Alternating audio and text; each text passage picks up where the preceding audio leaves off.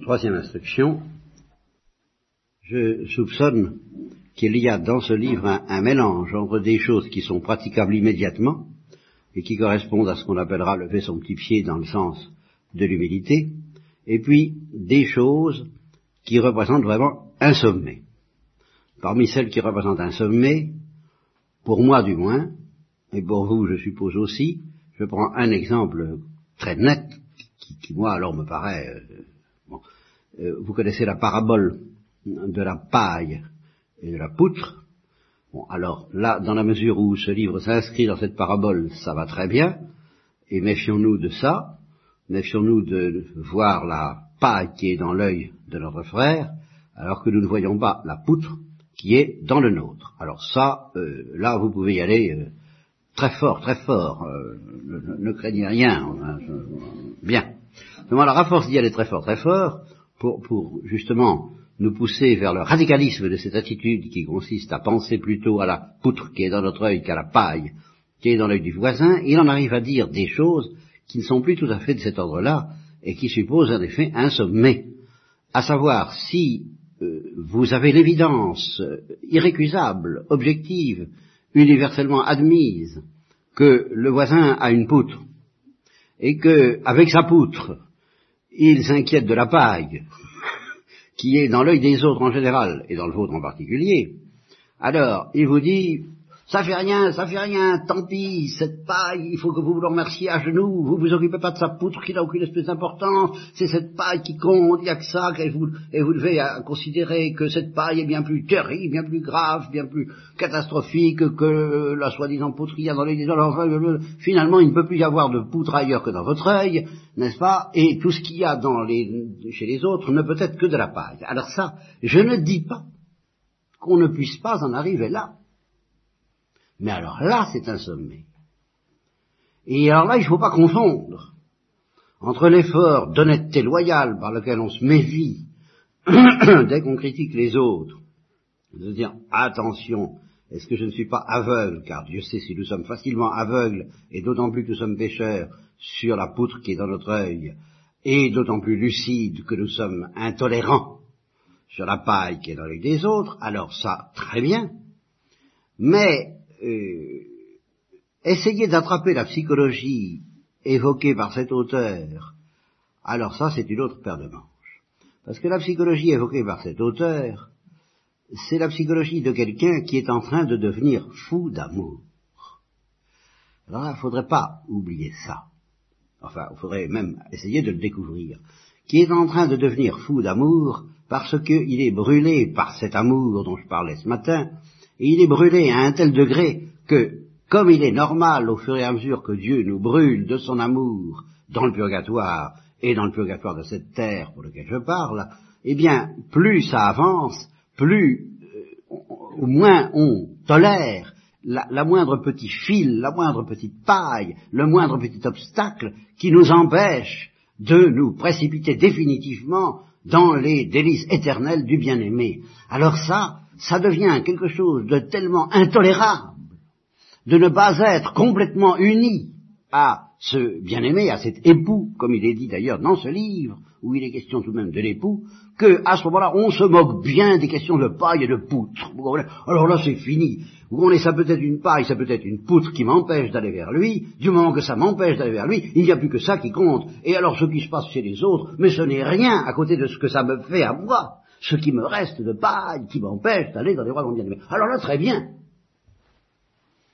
Mais vous n'en êtes pas là, je n'en suis pas là, nous n'en sommes pas là, ça se conjugue.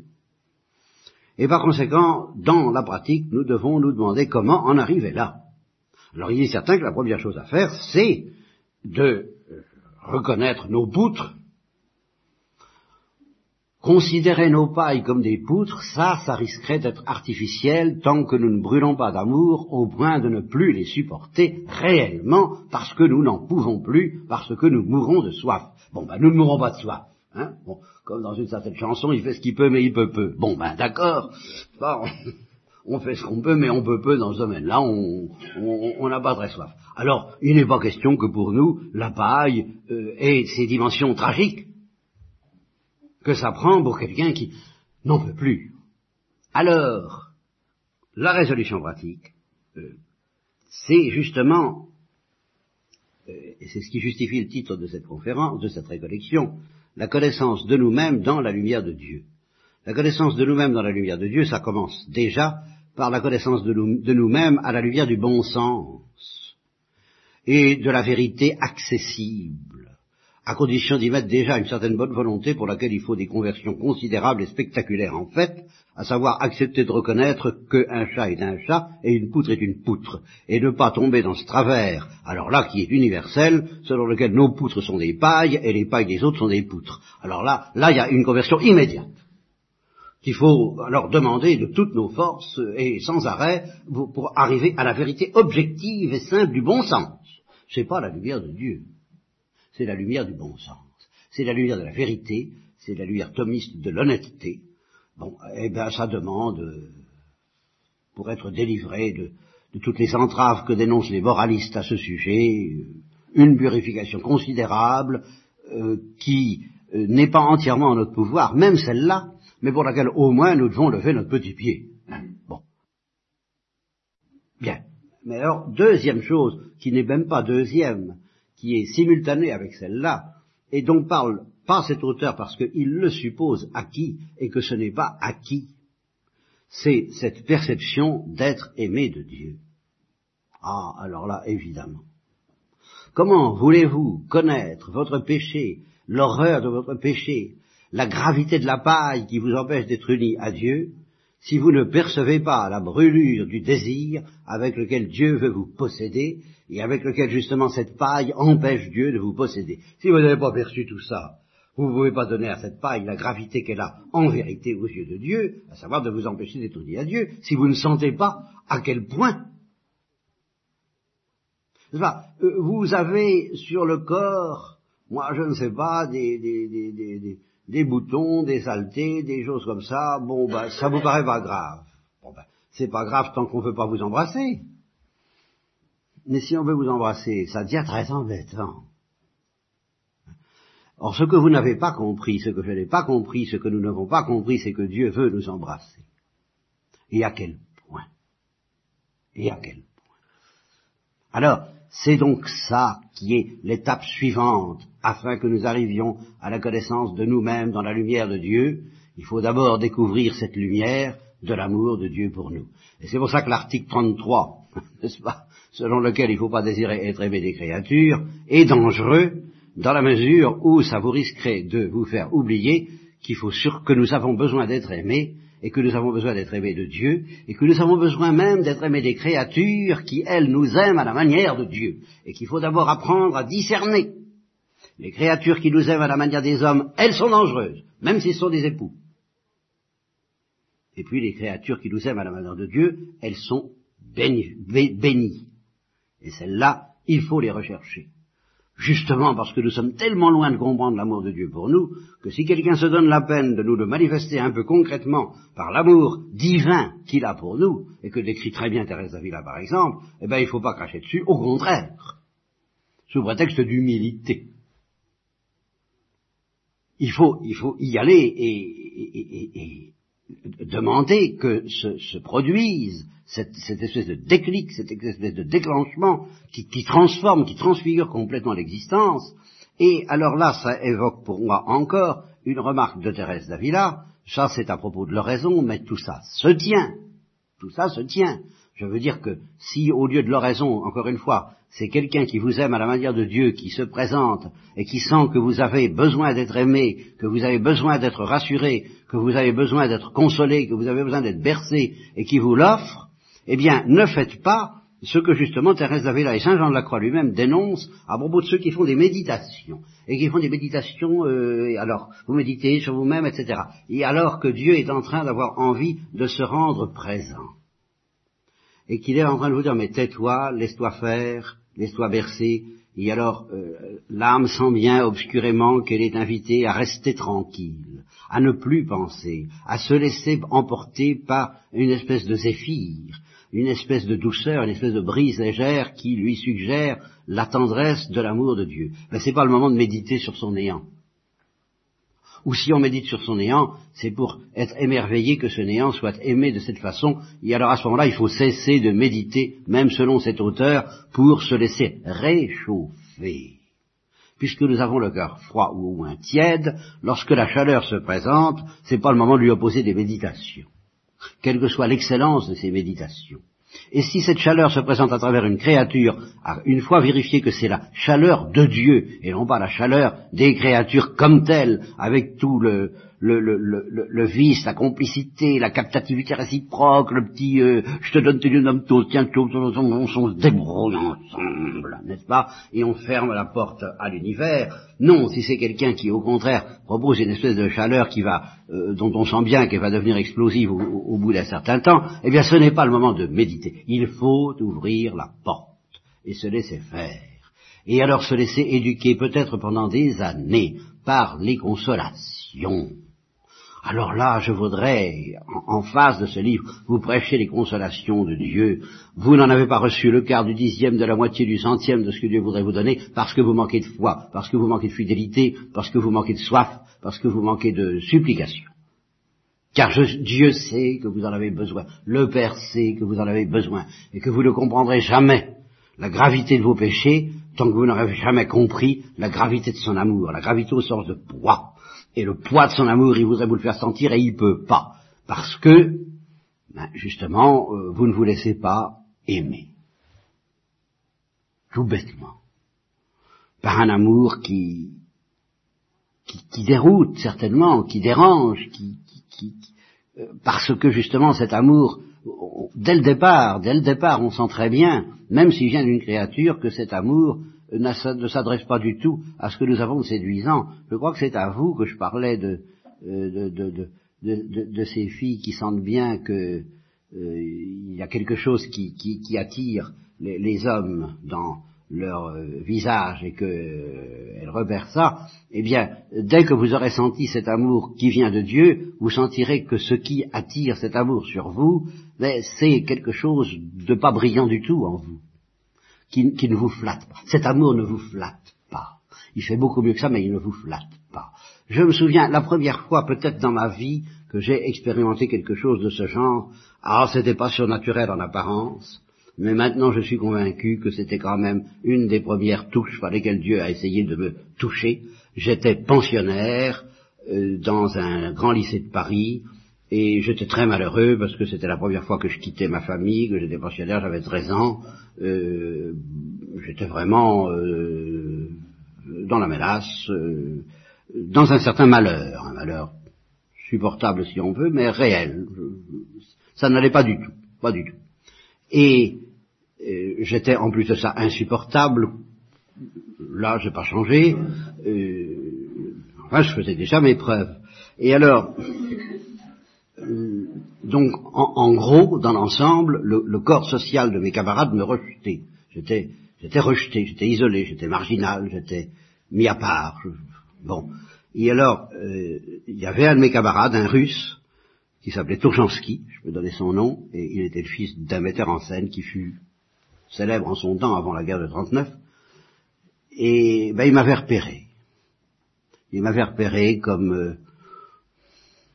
comme délaissé et il, m'a offert son amitié, en, ayant le, sens assez net que, ben oui, j'étais, je ne dis pas qu'il n'avait pas euh, une certaine sympathie naturelle pour moi, quand même, c'était pas un, saint, ni même peut-être un chrétien, j'en sais, sais, rien, nous n'avons jamais parlé de ça, nous n'en étions pas là, mais je sens bien qu'un des motifs pour lesquels il s'était rapproché de moi, c'était justement que j'étais délaissé par les autres. Voilà, j'étais délaissé par les autres. Alors là, il s'était rapproché de moi à cause de ça.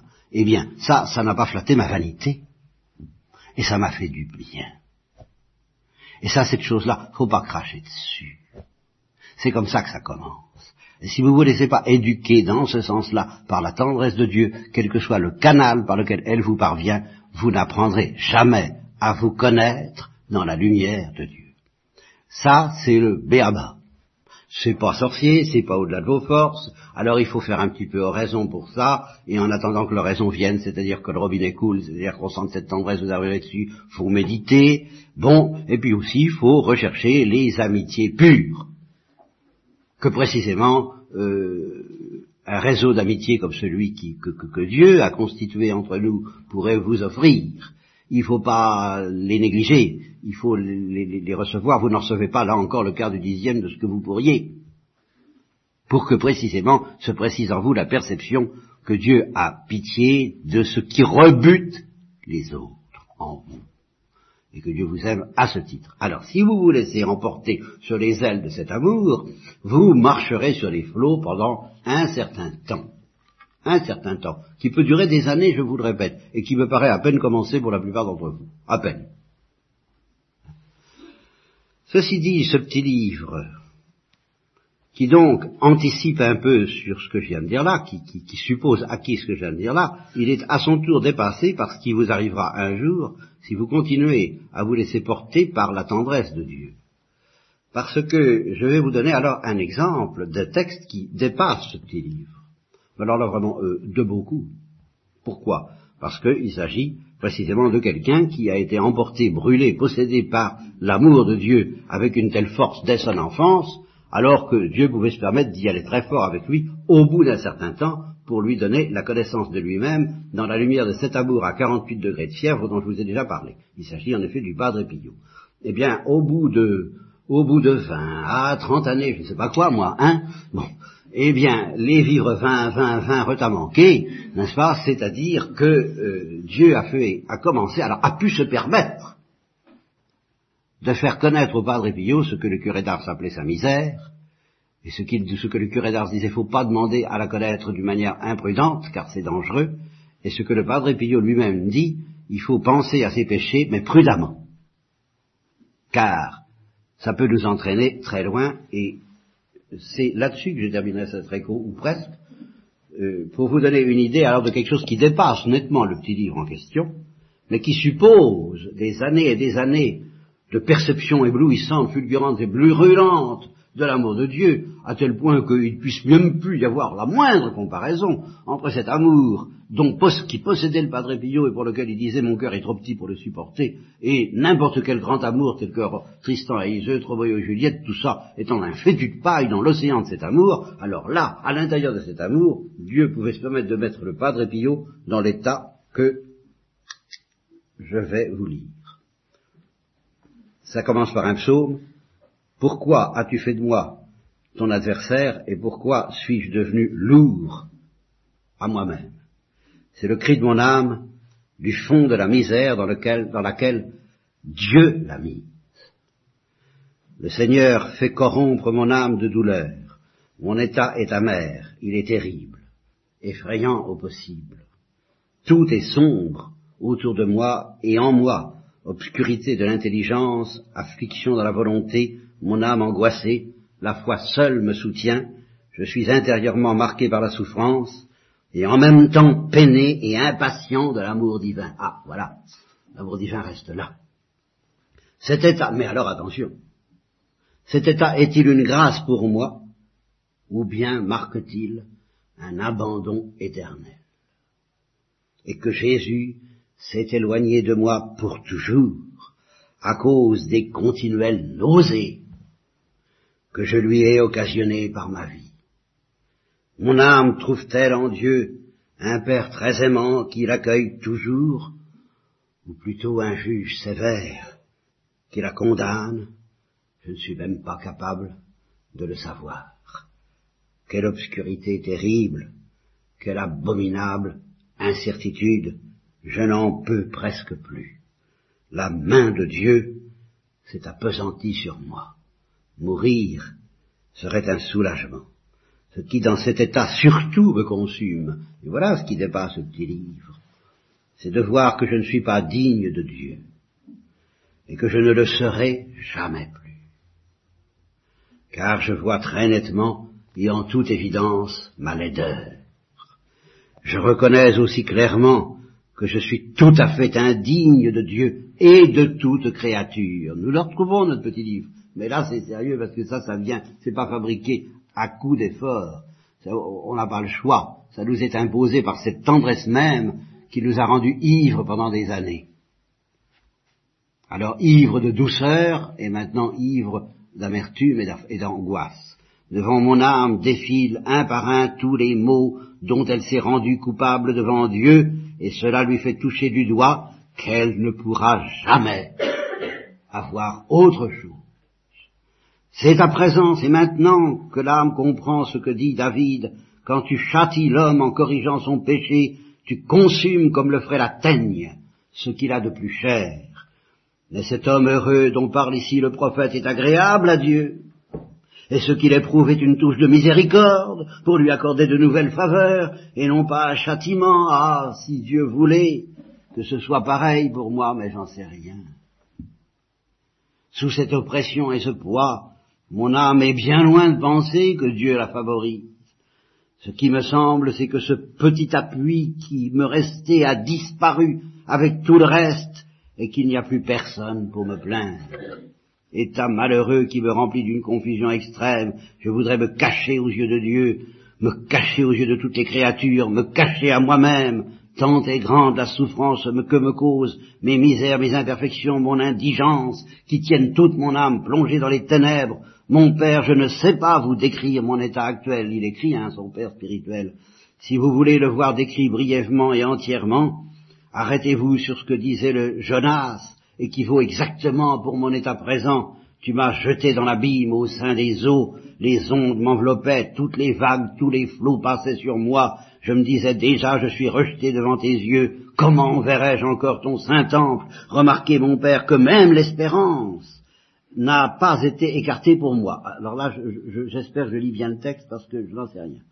Les eaux m'environnaient jusqu'à la gorge, l'abîme me cernait, les algues me se prenaient à ma tête, j'étais descendu jusqu'aux racines des montagnes, les verrous de la terre étaient tirés sur moi pour toujours. Voyez aussi ce que dit de lui-même David, au secours mon Dieu, les eaux me montent jusqu'à la gorge, je suis enlisé dans une vase profonde, je perds pied, je suis tombé au fond des eaux, le courant m'entraîne, je m'épuise à crier, ma voix est rauque, mes yeux n'en peuvent plus de guetter mon Dieu en même temps. De guetter, mon Dieu. Voilà, mon Père, fidèlement exposé mon état déplorable, si exactement exprimé par ces deux grands saints de l'ancienne alliance. Ma souffrance est des plus angoissantes, on ne peut la comparer qu'à celle qu'éprouverait celui à qui on ôterait tout oxygène respirer. De grâce, par charité, ne croyez pas que j'exagère. Et je tiens même à ajouter pour l'honneur de la vérité que ce que je dis ne ressemble que bien pâlement à une telle souffrance. Tout en moi est tristesse, il n'y a rien en moi qui ne soit dans une grande affliction, etc., etc. L'âme se trouve dans le noir des ténèbres et le corps n'est pas étranger à toutes ces opérations. La souffrance n'est pas d'abord physique, elle est spirituelle, mais elle y fait participer le corps à un haut degré, d'une façon toute nouvelle et tout à fait inconnue.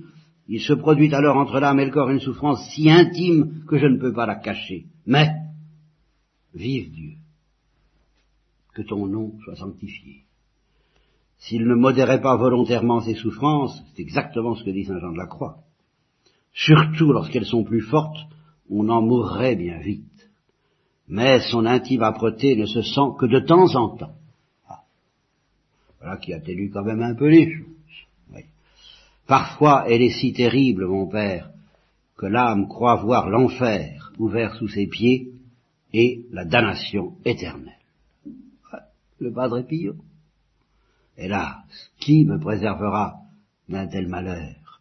Qui me soutiendra? Qui se souviendra de mon indigence, de mes excès, de l'amertume et du fiel? Sur moi, mon Père, s'est confirmée la fureur du Très-Haut, et son indignation pèse sur moi, il m'accable de tout le poids de sa houle, au dire du prophète se déverse sur moi. Et alors écoutez la suite parce que c'est pas à négliger, surtout, surtout si jamais il vous arrive de soupçonner que quelqu'un de vos connaissances et de vos amis se trouve dans un état de ce genre. Dieu a éloigné de moi les amis et les connaissances, et tous montent en abomination. Je me trouve seul à lutter et à pleurer aussi bien la nuit que le jour. Et à un autre endroit, il dit, si seulement j'avais 24 heures, si seulement j'avais une heure sur 24 de, de, soulagement. si ça pouvait s'arrêter une heure sur 24. Parce qu'en plus de ça, il était stigmatisé, il y avait les plaies. Le provincial, le père provincial, à qui j'ai encore ces jours confié mon état, observe le plus parfait silence. Et je ne sais pas pourquoi. le confesseur me gronde. Et je ne trouve aucune consolation dans les longues exhortations qu'il me fait à ce sujet. Il a beau tout faire pour m'expliquer toutes les causes de consolation que je dois retenir, il a beau passer en revue tout le bien que ces souffrances font à mon âme, je ne peux pas m'apaiser, je ne peux pas le croire. Car je suis imprégné et plongé dans mes maux, où je vois clairement toutes mes misères, et voyant d'autre part que lui, il les voit pas, il les sent pas, comme les voit et le sent mon âme, j'en arrive à toucher du doigt, à toucher du doigt que tout ce qu'il me dit ne convient pas à mon cas. Je pourrais continuer longtemps, euh, car c'est pendant plusieurs mois et même peut-être plusieurs années que cet état a duré pour le Padre Pio. Euh, J'ai été très frappé en lisant tout cela de voir que les mêmes paroles, exactement les mêmes mots, les mêmes mots MOTS et les mêmes mots MOAX, se retrouvent décrits avec exactement les mêmes paroles dans le livre de Job, dans les psaumes, dans Saint Jean de la Croix et dans le Padre Pio. Exactement la même chose. Ce qui, je ne dis pas me console, mais me rassure un peu dans ma lâcheté et dans la vôtre, c'est ce que dit Saint Jean de la Croix, que ce genre de souffrance est proportionné au degré de hauteur où Dieu veut élever l'âme. Bon, ça va. On n'ira sûrement pas aussi haut que le Padre Pio. Comme nous sommes lamentables et malheureux de nous en réjouir. Moi le premier. C'est vrai. Je me rassure en disant oui, ça, j'irai sûrement pas aussi haut que lui. Donc, je n'aurais peut-être pas, j'aurais sûrement à passer par là, dans ce monde ou dans l'autre. Mais enfin, je peux espérer d'une espérance qui n'a rien de théologal et qui est bien lamentable, que justement ça ne sera pas aussi pire. Peut-être puisque je ne serai pas un aussi grand saint que le Padre Pio, à supposer que je ne devienne jamais. Voilà mes consolations et mes espérances. Bon, ça peut être un peu aussi les vôtres, mais ce que je dois vous dire, c'est qu'il faut quand même y passer à la casserole un jour ou l'autre, d'une façon ou d'une autre, à un degré ou une autre, de cette façon-là. Seulement, c'est dans le programme, sachez-le, préparez-vous-y, acceptez-le si vous pouvez, mais sachez bien alors que justement pour entrer là-dedans, il faut commencer par être enivré de joie. Oui, d'une manière ou d'une autre. Et si vous n'êtes pas enivré de joie, si simplement la paix et une paix très austère vous est donnée, mais qui suffit quand même à vous soutenir pour avoir l'espérance d'aimer Dieu, alors en effet, il est possible que les purifications que vous aurez à subir pour vous connaître dans la lumière de Dieu seront atténuées par la même du fait que vous n'aurez pas connu de trop grandes consolations, parce que les consolations et les grâces extraordinaires, ça se paie. Donc, euh, de toute façon, viser à être suffisamment fidèle pour être tout de même, je dirais, environné, soutenu, possédé. Possédé, et possédé pas au sens où je l'ai dit souvent parce que ça fait image à la manière dont on est possédé par le diable. Non, je dirais possédé par des entraves, tenu comme on est tenu, sanglé, comme par une ceinture de sécurité, sanglé par la paix. Voilà, solidement attaché par la paix à la paix et à la confiance en Dieu. Et ça, c'est un don de Dieu dont vous ne vous apercevrez peut-être pas d'une manière sensible, mais que vous avez le devoir de demander parce que c'est comme ça que tout commence et il est vain d'essayer de dépasser le niveau élémentaire de l'humilité qui consiste à appeler un chat un chat, une paille, la paille, la poutre, une poutre, euh, par la grâce de Dieu, mais vous ne dépasserez pas ça si vous ne commencez pas par être euh, un peu noyé dans la paix, même si vous n'êtes pas noyé en, en, sentant des douceurs extraordinaires et, une fièvre d'amour extraordinaire, vous serez quand même noyé de cette manière calme, simple, insipide, mais irrésistible qui fait qu'un beau jour vous vous apercevrez petit à petit que vos angoisses, vos inquiétudes, vos tourments, vos, vos bêtises, vos faiblesses, tout ça vous laisse assez indifférent parce qu'il y a un je ne sais quoi qui fait que vous traversez tout ça en vous occupant de vous de moins en moins et du prochain de plus en plus sans très bien vous sachiez pourquoi ni comment, euh, euh, ça a lieu, ça se fait, ça se décante, ça va mieux, quelque chose, une force, c'est ça. Une force de paix, une force de calme, une force de délivrance, une force de bonheur, mais d'un bonheur impossible à déguster presque, d'un bonheur qui vous déguste mais que vous ne dégustez pas. Vous est donné. Il faut que de longtemps, de longues années peut-être, de ce genre de bonheur vous soit donné pour que alors le grand purgatoire nécessaire puisse commencer et qu'on puisse frapper les trois coups pour que vous montiez sur la croix, vous aussi, évidemment, pour achever dans votre cœur, dans votre corps et dans votre âme, ce qui manque à la passion de Jésus.